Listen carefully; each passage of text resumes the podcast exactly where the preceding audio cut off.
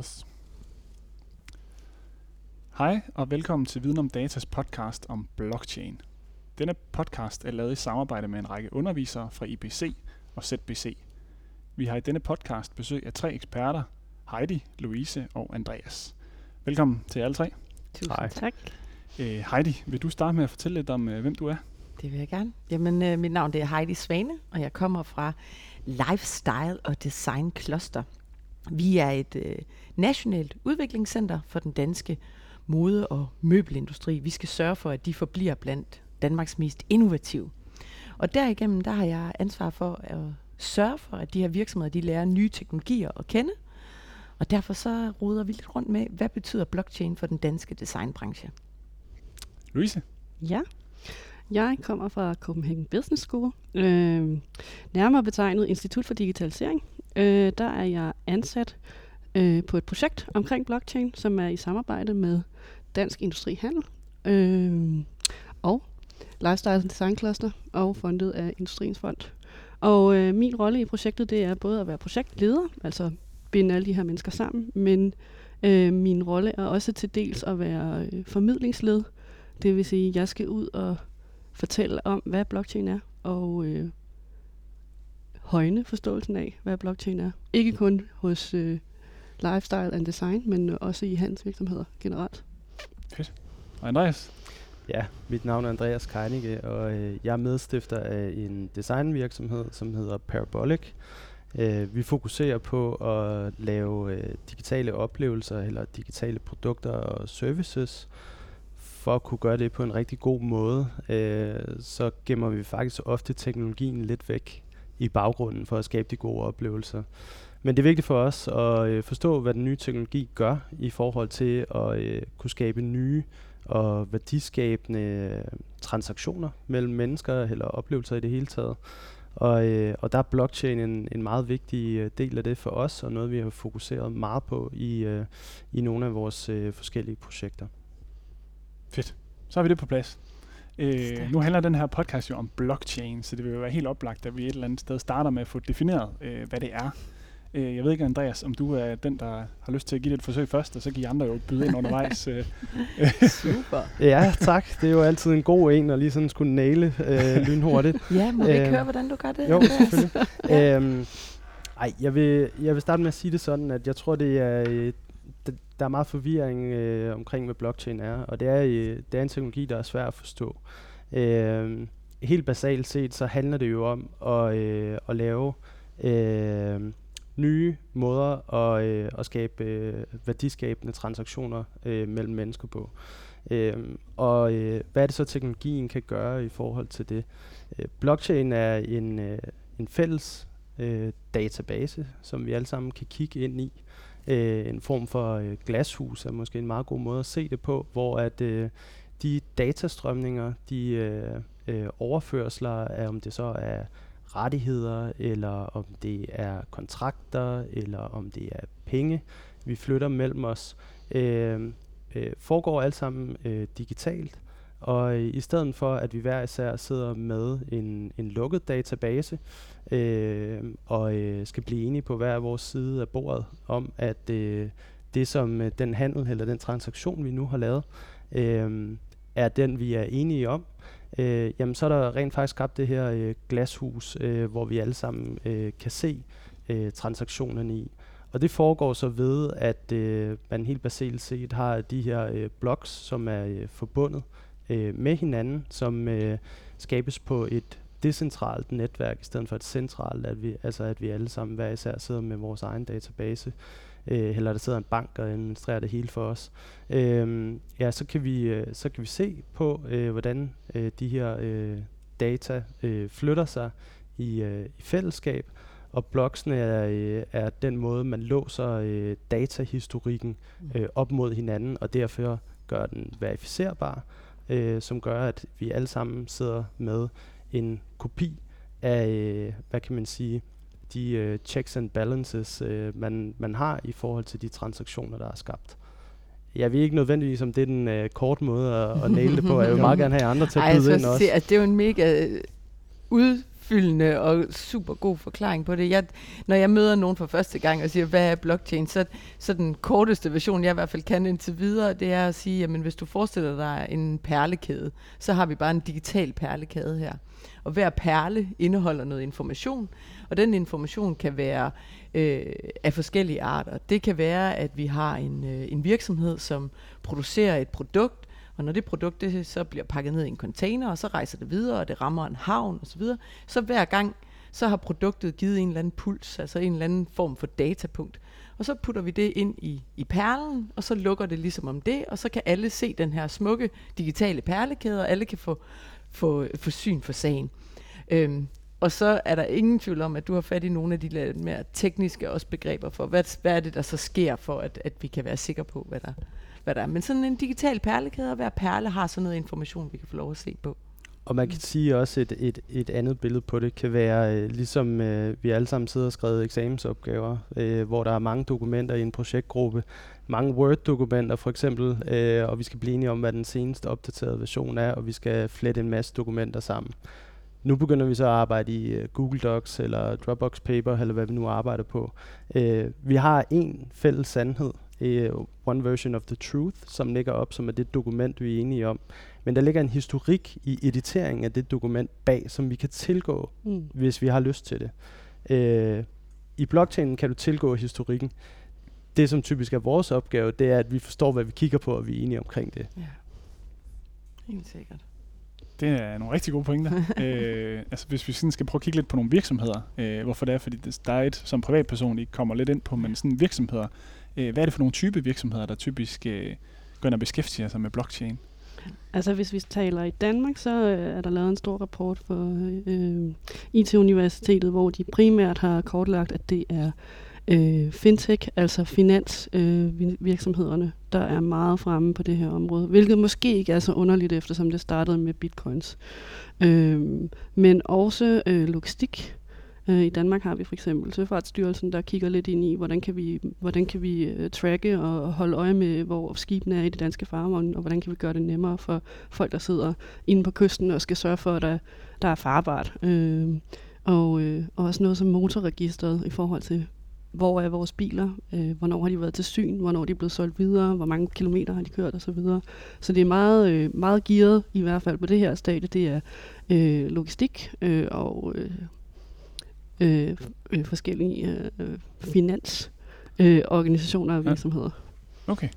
Øh, hvis vi så skal kigge, hvem der kommer til at beskæftige sig. Altså, fordi ja. at, at, at noget af det øh, mulighedsrum, der er i blockchain, det er noget af det, der piger meget i designbranchen, kan man sige. Så, så først så, øh, så er der ingen tvivl om, at hvis vi kan komme øh, kopivarer, ikke til livs, det tror jeg ikke, men hvis vi i hvert fald kan øh, gøre det hurtigere og mere autentisk for, at jeg ved at købe en original, øh, et originalt designprodukt, kan, kan vi på en eller anden måde finde en, en teknologi, der kan hjælpe mig øh, den vej. Så vi kan godt mærke, at, at designvirksomheder, møbel og mode især, er drevet af, kan de, kan de begynde at fortælle, det her, det er helt original min vare, eller også øh, i et gensalgsøjeblik, lidt som du også siger med bilen, altså, så når den skal til at rejse videre til en ny, nu har jeg haft den her Arne Jacobsen stol, nu skal den til at rejse videre, jamen kan næste køber så øh, være sikker på, at det også er en. Så, så vi kan godt se, at, at øh, modemøbelindustrien, de er meget optaget af, om det her det kan være en teknologi, der kan hjælpe på vej. Og så kan vi godt se, at nede på måske tredje listen, der kommer sådan det her med, at, at det bæredygtige, cirkulær økonomi, det presser mere og mere på. Så jeg vil også faktisk gerne som designhus vise og fortælle alle de gode intentioner og alle de gode initiativer, jeg har taget for at have en bæredygtig forretning. Kan det muligvis også være den teknologi, der kan kan hjælpe det på vej. Er det drevet af forbrugere, eller er det drevet af producenter? Det, sådan noget? det er faktisk rigtig meget drevet lige nu af virksomhederne, okay. der gerne vil være ordentlige. Og det er fordi, at vi i dansk kultur har nogle danske designvirksomheder, der bygger på et sundt DNA. De vil gerne producere godt, de vil gerne være sikre på at bruge den rigtige arbejdskraft, de vil gerne bruge gode øh, materialer, der kan holde i mange år. Og, øh, og, og ud fra den, det ordentlighedsprincip, så, så har de egentlig været optaget af det. Og så begynder de lige så stille nu at mærke, at der er flere forbrugere, der, øh, der er optaget af det også. Og i forhold til det kan man jo også sige, ofte så øh, relaterer det sig også øh, i noget af det, du snakker om, Heidi, til forsyningskæder. øh, hvor man også ser øh, blandt andet meget omkring, igen tilbage til, øh, til logistik, som du nævner, øh, Louise, også øh, med kaffeproducenter for eksempel, at vi kan sikre os, at øh, at øh, den kaffe, øh, som vi har købt, rent faktisk er, øh, at kommer fra et sted, hvor at øh, kaffebønderne har det godt. De er måske endda fair trade øh, certificeret. Øh, I sådan en kaffeværdikæde, der er rigtig mange øh, interessenter øh, på, øh, på vejen fra, øh, fra kaffebunden og hele vejen hjem i vores øh, dejlige kop kaffe nede fra, øh, fra den øh, lokale kaffebar. Øhm, og hvis man som, øh, som, som virksomhed gerne vil påvise, at man køber et ansvarligt produkt, og man i øvrigt er færre over for sin værdikæde, og især de mennesker, som har skabt det her smukke produkt, som man tager hjem og, øh, og giver videre til andre, jamen så er der behov for transparens i øh, værdikæden, og noget af det, som blockchain kan gøre, også inden for sådan noget som olivenolie, hvor vi har haft mange sager, og vin, øh, eksklusive vine omkring øh, svindel, øh, jamen det er, at det, man kan gøre det verificerbart, øh, det produkt, man, øh, man indtager og køber, rent faktisk øh, har den værdi øh, og øh, er, er, øh, er den oprindelse, som, som, øh, som, som, øh, som man siger, at det nu øh, skal have. Et, et andet øh, interessant eksempel på et projekt, vi faktisk har været inde og, øh, og arbejde med, øh, sammen med en partner, der hedder Block, er inden for øh, bunkering, altså øh, olie øh, og, og råolie, hvor at øh, man så en forfærdelig case for ikke så lang tid siden øh, på danbunkering, øh, hvor at øh, de jo kom i medierne for at øh, øh, hvad hedder det, forsyne Syrien øh, med, øh, med olie til, til, og brændstof til deres fly øh, til at bombe øh, civile mennesker. Hvis man havde en blockchain-teknologi omkring det, som kunne også verificere den forsyningskæde, så kan man også ikke bare verificere, hvor det kommer fra, men også, hvor det flytter sig hen. Mm. Og det kan blive transparent for os alle sammen. Der er et, øh, et produkt, der hedder Bunker Trace, øh, hvor man faktisk, øh, og nu er jeg bange for, at jeg kommer til at gøre det en lille smule øh, teknisk, men man kan lave noget, der hedder DNA-sequencing, øh, hvor man går ned og tager en, øh, en syntetisk DNA-prøve af selve øh, fuel og, og det her bunkering oil. Øh, den kan man så øh, tage en prøve af, lægge op øh, i et datapunkt på en blockchain. Så skal det, øh, øh det bunkering oil flytte sig hen et sted, i værdikæden, og der hvor det så ender op henne, kan man rent faktisk igen tage en prøve, og så kan man tjekke tilbage til, hvor er oprindelsesstedet fra dem, der er startet med at sælge det her olie. Og på den måde, så kan vi øh, på en venlig og transparent måde øh, pege fingre af dem, der synes, det er fair nok at øh, og, og, øh, være supplier for øh, folk, der bomber civile mennesker hvis man understøtter det, så kan man jo sige, at der er, der er nogle forskellige ting, man skal tænke på, når man skal tænke, at er blockchain en løsning? Og det skal man, man skal tænke det, når at, øh, vi er i et netværk, hvor der er mange aktører. Når vi er, er mange, der skal samarbejde, så er det interessant. Når der er, ligesom du siger her, lav transparens, og når der er lav tillid. Det er ligesom sådan tre, der skal tjekkes af.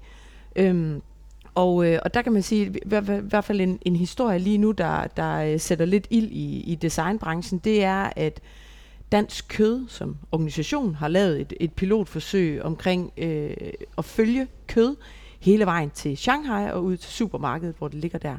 Og der kan man sige, at, øh, at nu kan forbrugeren stå i, i supermarkedet i Shanghai og med en QR-kode scanne den her øh, pakke hakket svinekød og se en tidslinje for, hvordan at grisen har stået i den her stald, og så er den blevet sendt til Horsen, så der er den blevet slagtet, og så er den blevet pakket, og den har for øvrigt også holdt øh, sundhed og, og alle de her fødevarekriterier og temperaturen, som den har rejst i containeren, eller hvad den nu gør, hele vejen til, til Kina. Og alle de her datapunkter ligger i en blockchain, som så ved hjælp af et, et lækkert design bliver præsenteret over for en slutbruger, som med en god følelse i kroppen kan købe et stykke sundt dansk kød.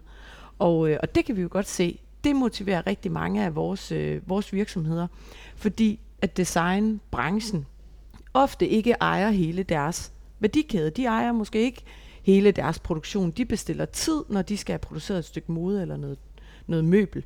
Og, øh, og derfor så er vi ude i et netværk af, at der er mange aktører. Vi har et øh, globalt brand i dansk design, nordisk design.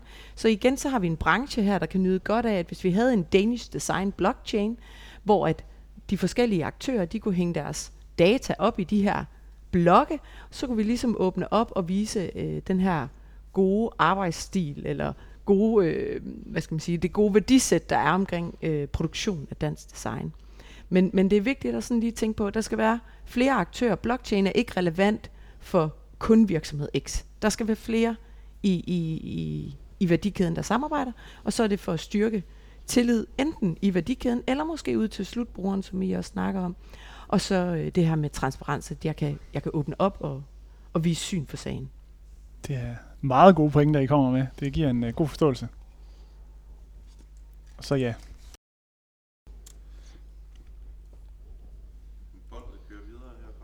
Yes. Så, øh, så hvad kan blockchain så egentlig betyde for, øh, for samfundet sådan på, på kort og lang sigt, Andreas? Øh, rigtig mange ting, tror jeg. Altså, jeg, jeg synes altid, det er interessant at snakke øh, omkring forskellige applikationsområder, for at begynde at snakke om, hvad det, hvad er det for nogle berøringspunkter, vi kan begynde at få med den her øh, teknologi, og hvorfor er det, at det er, det er interessant for os? Hvad er det for nogle problemer, vi løser med det? Øh, og som Lise nævnte øh, tidligere, så inden for, øh, for fintech-sektoren, øh, så er det jo relevant at kigge på, hvad er det, der er broken lige nu. Altså, for eksempel så er der mange øh, i mange lande, øh, hvor at øh, selve økonomien er presset, og øh, folk rejser ud til andre lande og arbejder og sender penge hjem.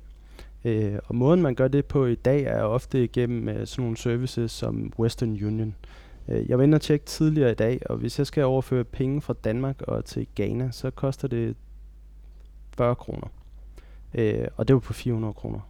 Øhm, og så kan man sige, er det mange penge? Øh, det er måske ikke så mange penge øh, for mig, men det er rigtig mange penge for den familie, jeg gerne vil sende nogle penge hjem til i Ghana. Øhm, så, så der er nogle ting, hvor der sidder, en, og det er så sådan nogle som Western Union og, øh, og, og banker og så videre, øh, det er påkrævet, at man har en bankkonto og de her ting, som, som sidder i midten af det her. Øh, noget af det som blockchain, og, og også bare lige for at berøre bitcoin, fordi bitcoin er jo øh, også en central katalysator for hele teknologien. Øh, men noget af det, som man kan sige, det er, at vores valuta, vores penge, øh, begynder at blive digitaliseret. Øh, vi har set uh, Jyske Banks uh, uh, administrerende direktør være ude og sige, at han synes, at vi i Danmark skulle gøre uh, cash, uh, altså kontanter, uh, ulovlige. Øh, fordi så er vi da sikre på, at folk ikke kan bruge dem til sort arbejde. Jeg vil så sige øh, til Anders Dam, at det, det er meget dejligt, at man kan sidde og kigge ned i vores allesammen pengepunkt, men måske vi skal kigge der, hvor det er rigtig fedt. Og det er, når man begynder at digitalisere valuta, jamen så kan man også fjerne nogle af de mellemmænd, der er. Det vil sige, hvis jeg er øh, fra Ghana og er rejst til Danmark og gerne vil sende nogle penge hjem til min familie. Så i stedet for at skulle gå igennem bankerne og Western Union, som tager de her 40 kroner per, øh, per transaktion, øh, typisk øh, 8-12 procent øh, kan de godt finde på at, at, at faktisk tage i nogle henseende.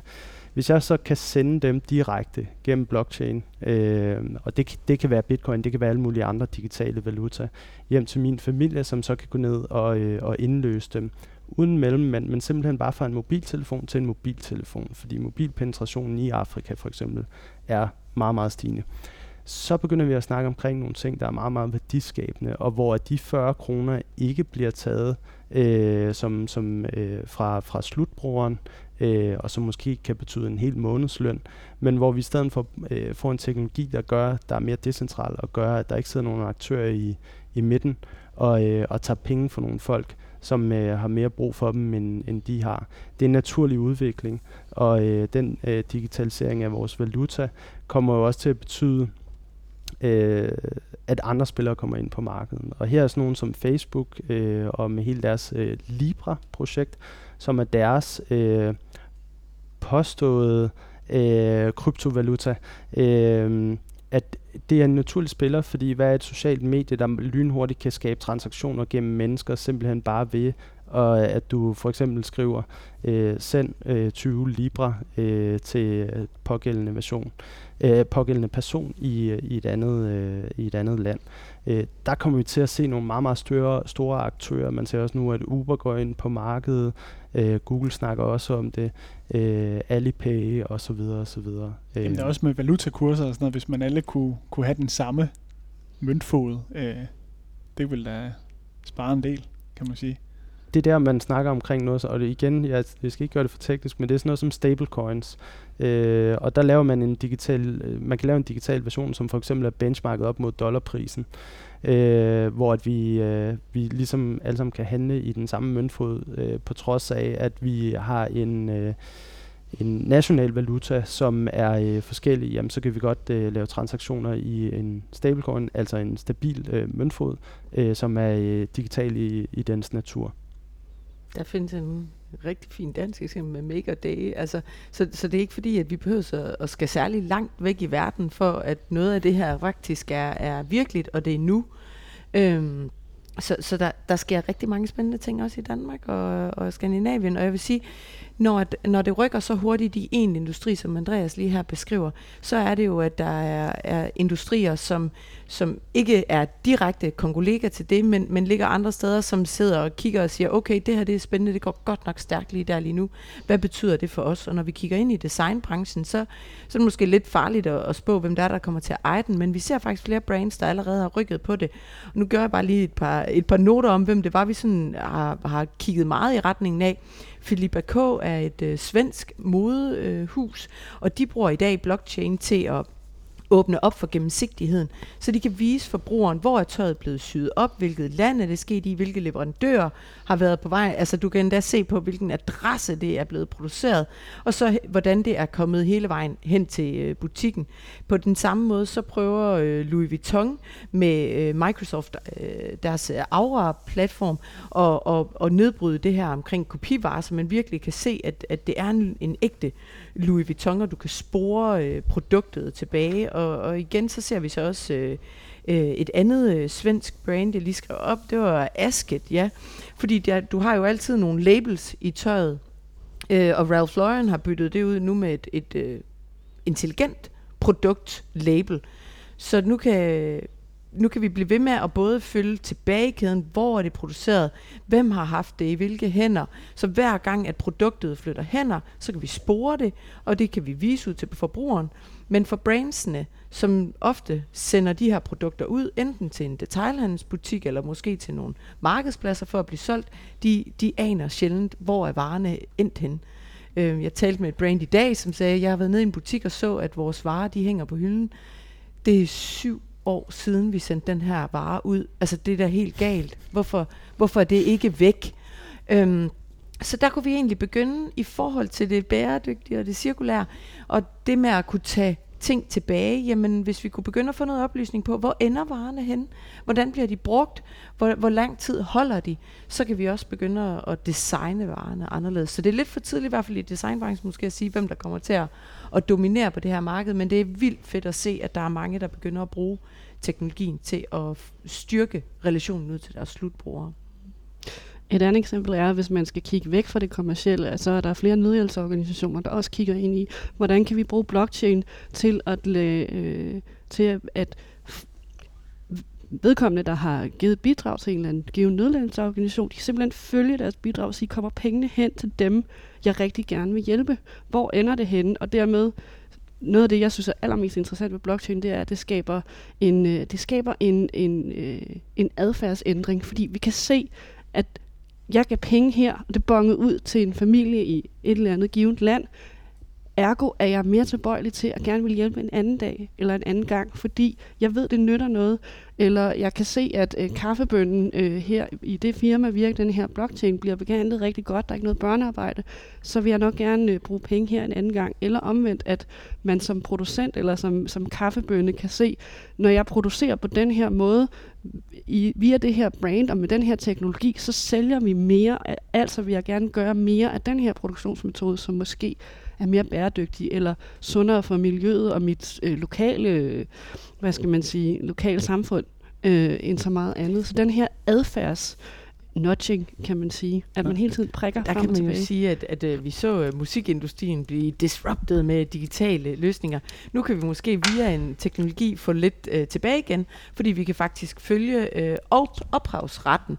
Så, så den her kunstner, som har malet det her uh, maleri, eller den her musikproducent, som har produceret det her musik, uh, kunne vi måske se, at blockchain kunne gå ind og blive en, en enabler, altså en, der, en katalysator for, at, at vi altid sørger for, at de penge, de, øh, altså når det musik det er blevet spillet et eller andet sted, så udløser det, at der kommer nogle penge tilbage til den oprigtige øh, kunstner.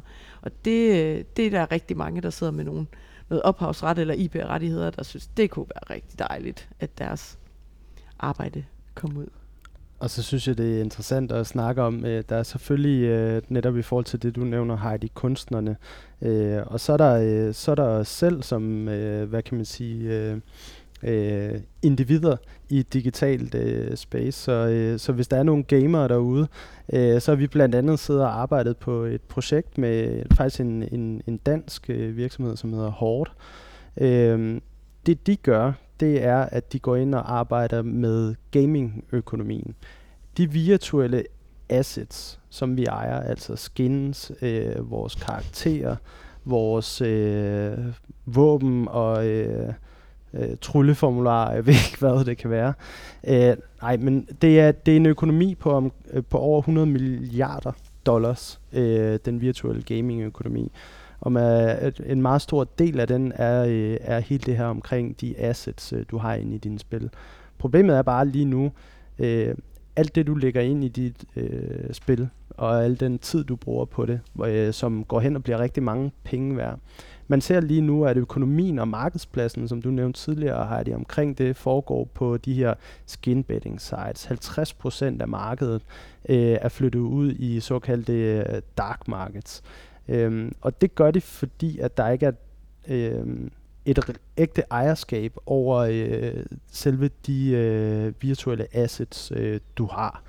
Øhm, teknologien må, øh, muliggør, at man rent faktisk kan gå ind og øh, pålægge øh, hver enkelt virtuelle assets en ID, som gør, at du i din øh, digitale identitet øh, får ejerskab på det asset. Så kan du skabe en markedsplads omkring det. Igen, øh, man kan gå ind og tjekke det, hvis man vil. De hedder Horde.exchange. Øh, så kan man skabe en markedsplads omkring det, hvor at man kan videre sælge øh, sine, øh, sine karakterer, sine våben, sine skins. Man kan flytte dem på tværs af spil, hvis man har lyst til. Man kan lege dem ud. Det er interessant for virksomhederne, fordi lige pludselig så forsvinder den her økonomi ikke ud på øh, de sorte markedspladser, og når, normalt så når du har solgt noget øh, en gang, jamen så har du ligesom solgt det, men virksomhederne, øh, game developers i det, og game studios i det her tilfælde, kan rent faktisk også øh, monetize på den sekundære økonomi. Det vil sige, når jeg sælger øh, det her skin til Heidi, øh, så når hun sælger det videre senere hen, så kan de hver gang sidde og tage et cut af det.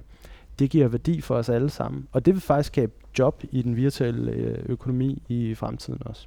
Det lyder også lidt som om, nu, altså vi snakker gennemsigtighed, men det lyder også som om, man kan bruge det som et eller andet forretningsudviklingsværktøj til at optimere, jamen hey, det giver mening i forhold til at give penge til et sted hen.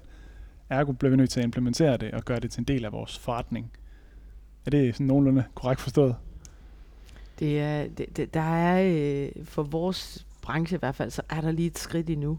Øhm, og det er derfor, jeg nyder bare godt af at høre både øh, Louise og Andreas' øh, historier her, fordi man hører jo altså, at teknologien den modnes rigtig stærkt og rigtig hurtigt i, i, de, i de digitale miljøer. Øhm, vi er stadigvæk afhængige af, at den her blockchain den skal have noget data. Og det vil sige, at vi skal vide, hvor er stolen blevet produceret, hvem har rørt ved den, hvornår. Og indtil videre, så er mange stole og meget tøj, det er bare dumt. Det kan ikke, det kan ikke afgive noget data. Så vi er nødt til at skal have stolen eller øh, det her stykke tekstil, det er nødt til at skal have en puls, som kan registrere, nu er jeg her, nu er jeg her, nu er jeg her. Og derfor så, så har vi lige et, et stykke arbejde at, at gøre endnu, før at vi kan registrere, vi kan opsamle alle de her datapunkter, at der ligesom er nogle checkpoints i rejsen til, at dataen overhovedet er samlet op. Og, øh, og derfor så, så, så tror jeg, der går lige, der går lige lidt tid, før at, at øh, vi helt er der. Men, men nogle af de store brands, de skubber rigtig stærkt på, fordi teknologien kan hjælpe dem til at være first mover i vores branche i hvert fald. Så sådan jeres bud på, hvornår I tror, det sådan for alvor, altså blockchain for alvor kommer ind og påvirker, så kan vi snakke om arbejdsliv og hverdagsliv. Hvad tænker I sådan tidshorisont? Øh, jeg ved ikke, hvem der skal starte. det er sådan et meget stort, meget svært spørgsmål måske.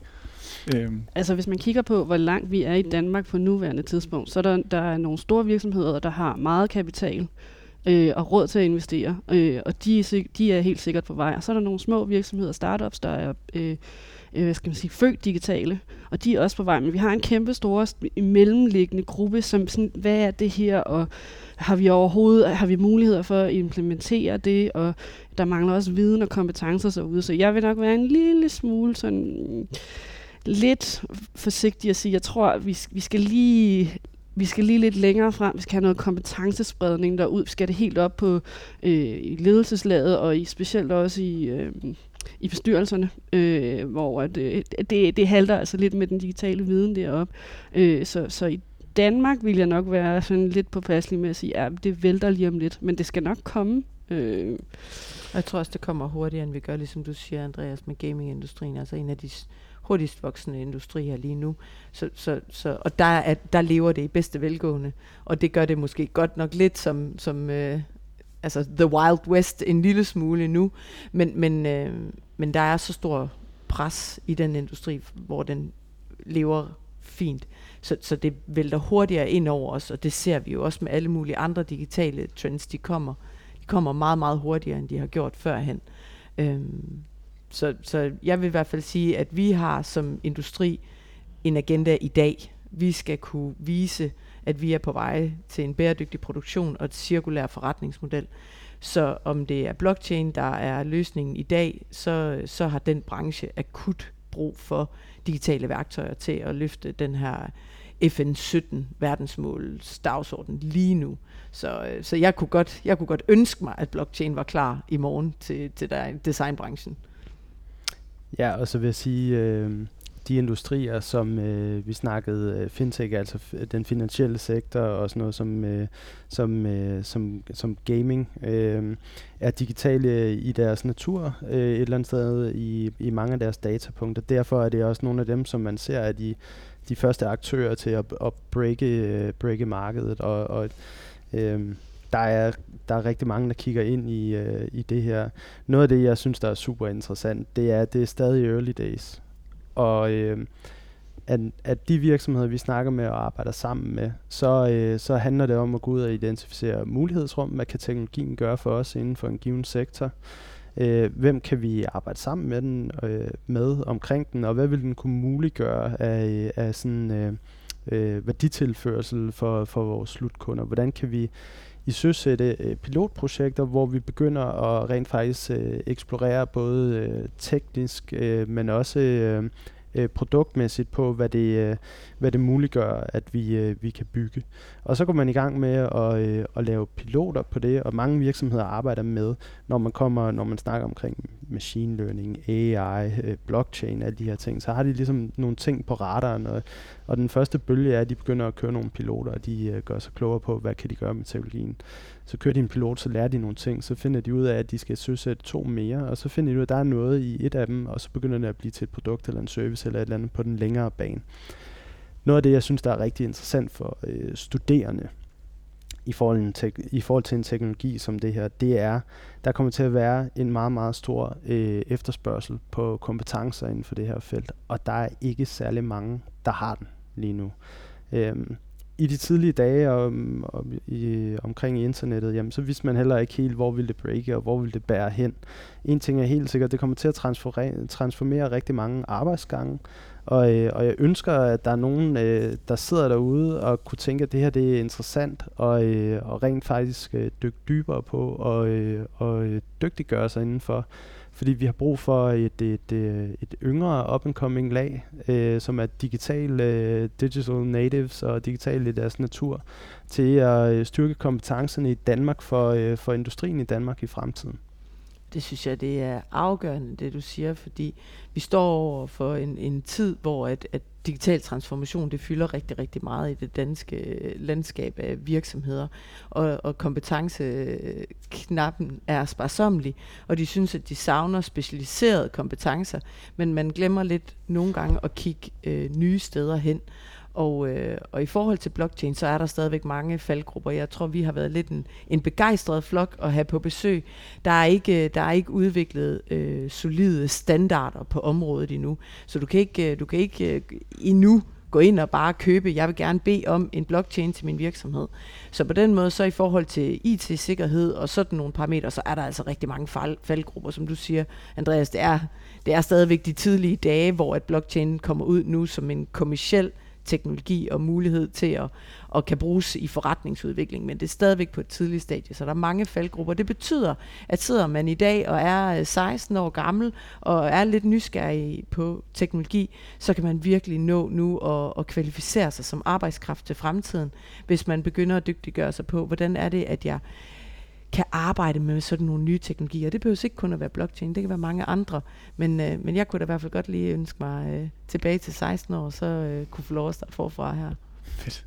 Jamen øh, lad os slutte på den. Det var øh, mega fedt, I gad at sætte os ind i det her emne. Tak fordi I ville være med. Tusind tak. Tak fordi vi måtte komme. Selv tak. Det var det.